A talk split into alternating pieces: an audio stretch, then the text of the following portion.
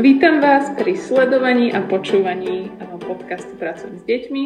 Moje meno je Lea a toto je ďalšia epizóda zo série rozhovorov s rodičmi, s mamami, o tom, ako viesť deti k Bohu.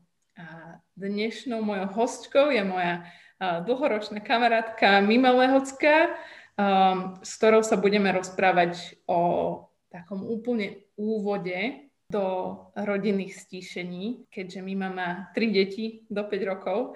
Takže Mima, povedz nám viac o, o svojich deťoch, o vašej rodine. Ahojte. Uh, teším sa, že sa k vám môžem trochu takto prihovoriť. Ja mám tri detičky, mám uh, skoro šesťročnú dcerku, mám skoro štvoročného synčeka, takže majú päť a tri a mám ročnú dcerku. Takže máme tri detičky, dve dievčatka, jedného chlapca a je to výzva, ale je to úžasné. No a tak nám teda povedz, že aký je taký váš rodinný vzťah k vedeniu vašich detí k Bohu, lebo teda vy ste s manželom obidva veriaci. Povedz nám niečo o tom, že ako ste začínali, alebo že tak asi stále začínate, keďže tri roky a ročná je ešte stále, stále sú maličky, tak povedz nám, že ako sa to vlastne dá a či máte už teraz nejakú rutinu, alebo či skúšate rôzne veci. Samozrejme, napr- napr- najprv sa mi narodilo prvé dievčatko, tým, že som ju pravidelne kojila, vďaka Bohu sa nám to podarilo všetko rozbehnúť, tak som mala kopec času pri tom. A asi naj- to bol taký začiatok, že som ďakovala Bohu za ňu, za, za jej život, žehnala som jej zdravie, žehnala som jej dobré veci do života, popri uh, každodenných takýchto chvíľ. A potom už keď začala rásť, uh, tiež asi okolo tých dvoch rokov som už bola taká, že ako ju viesť uh, viacej, lebo už vtedy začala samozrejme rozprávať. Vnímala už od roka samozrejme skoro všetko, ale od tých dvoch rokov už je to také zaujímavejšie s ňou.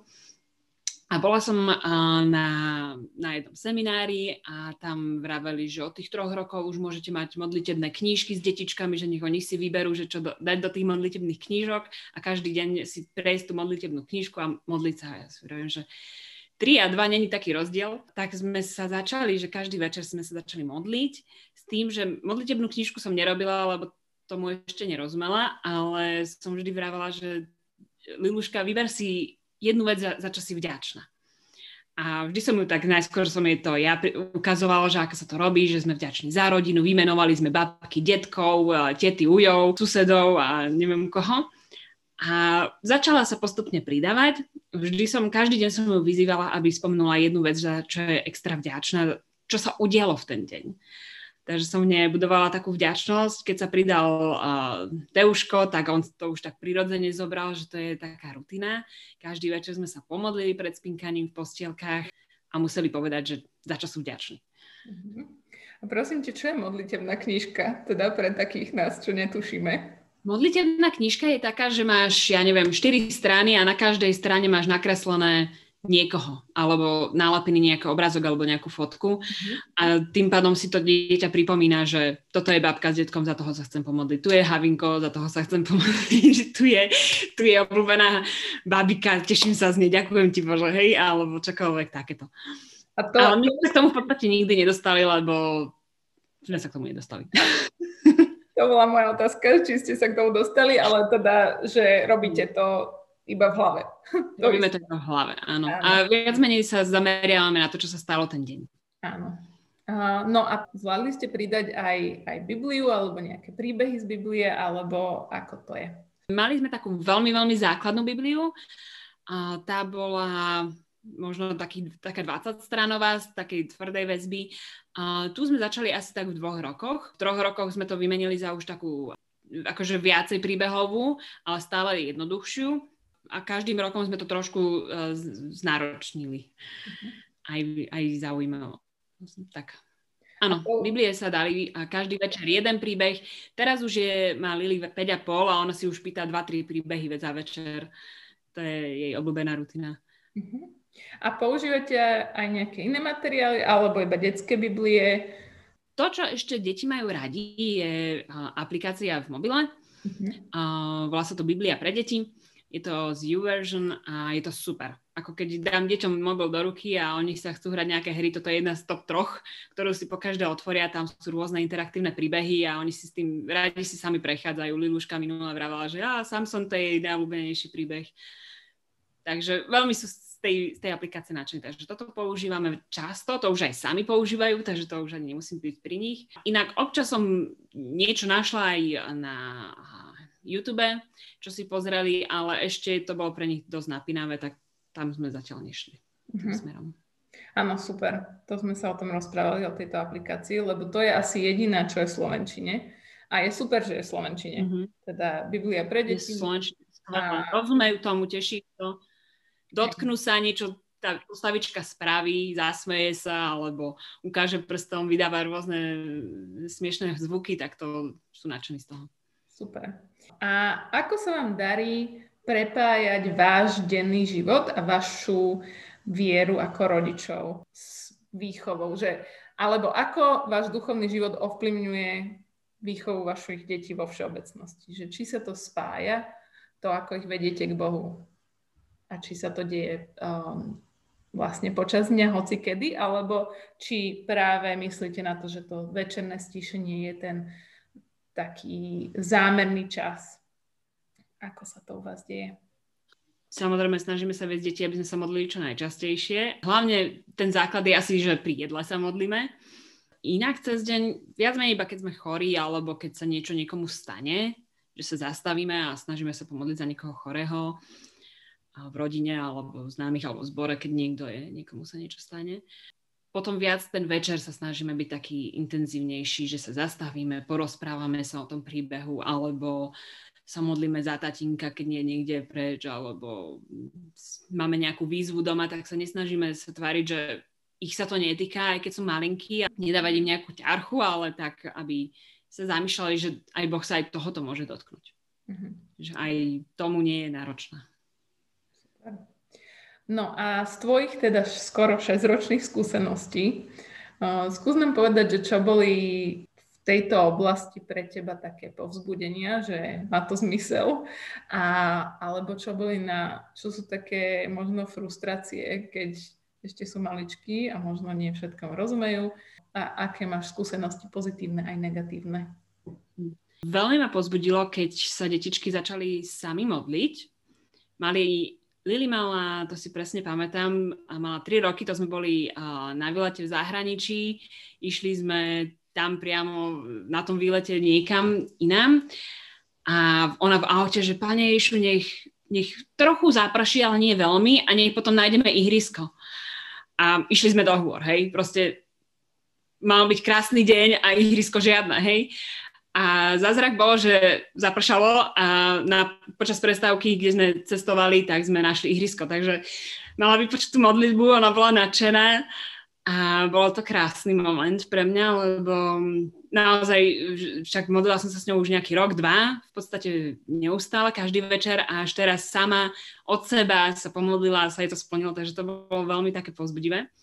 A Teo tiež takto v troch rokoch sám začal sa modliť, takže to bolo veľmi pekné, že začali to tak vnímať a brať. Čo je trošku sklamanie, je, že to asi nevydržalo u nás až tak dlho. Viem, že niektoré detičky majú bez problémov, na besiedkách sa modlia o sto šesť, moji nie. a, ale viem, že to nad tým premýšľajú a, a vnímajú to, ale zatiaľ myslím si, že keď už začnú sa modliť, tak už je to niečo, čo je ich, čo si už osvoja a už to bude, budú robiť. Mm-hmm. Ale že nie len, že rapotať, ale že to bude z ich srdiečka už plínuť. To, čo je ešte veľmi povzbudzujúce, je, keď máme večerný taký rozhovor a sa to natiahne, lebo sú, sú zvedaví. Začnú sa pýtať otázky a úplne vnímaš tú Božiu prítomnosť, že Boh ti dáva takú múdrosť im odpovedať ich, ich slovníkom, ich rečou, a je to veľmi krásne, keď vidíš, že Boh sa ich nejako dotkne. Toto podľa mňa musí byť úplne tréning, že vlastne vedieť preložiť tú vieru do toho ich slovníka, presne ako hovoríš. No a ešte moja otázka teda, prečo túto sériu teda robíme, je, že v rámci pandémie mnohým rodičom odpadla tá podpora v duchovnej výchove svojich detí v podobe zboru, besiedky, proste rôznych klubov, táborov a takých vecí. A zrazu to zostalo celé na nich. Čo ja si myslím, že aj tak je to na rodičoch viac ako, ako na tej besiedke, lebo to je len hodina týždenne. Ale ako teda sa vám darilo nahradiť tú nedeľu pre vaše deti? Lebo predsa len pre malé deti stále ešte len buduješ ten zvyk, že v nedeľu sa chodí na bohoslúžby a zrazu, keď sa rok nechodí, tak to je, zrazu za, aj zabudne sa, že je nedeľa. Tak ako ste sa k tomuto vy, vy postavili? Lebo aj preto, že veľa zborov nemá samostatnú prácu pre deti a už vôbec nie pre takéto malé deti. Tak čo sa dá robiť? Tak na začiatku pandémie uh, sme mali veľké nadšenie z toho, že sa bude chodiť ešte do, na besiedku a keď sa nemohlo, tak bol ne, bol, boli nešťastní. Tak sme sa s manželom rozhodli, že im besiedku budeme robiť my.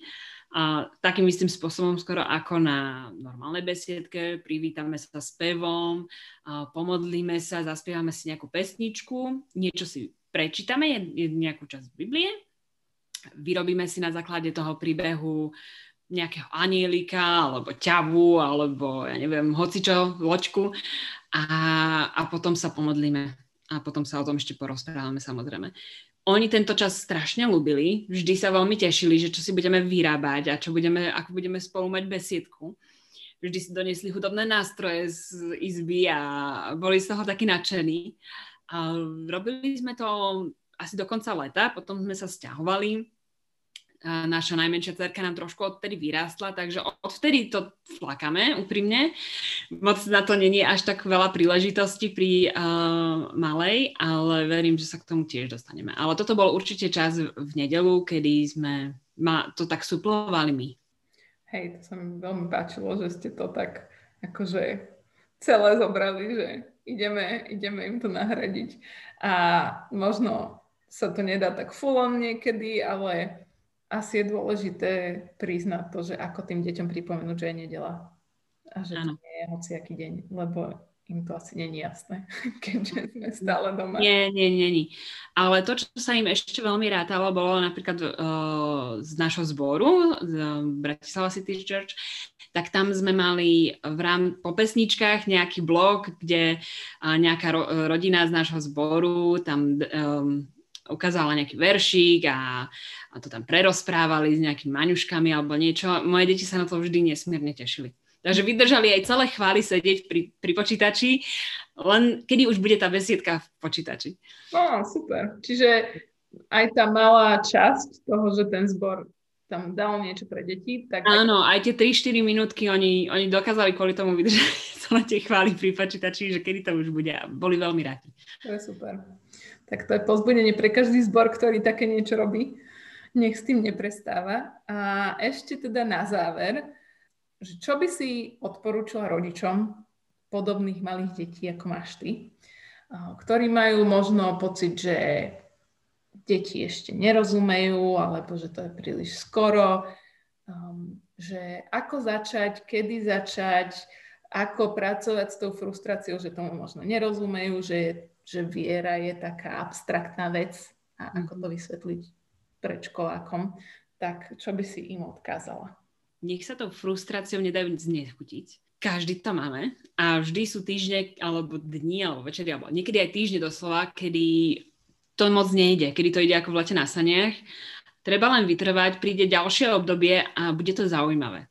Tie deti zase trošku podrastú, zase sa im zmení nejaký pohľad a budú ochotnejší po, po, počúvať.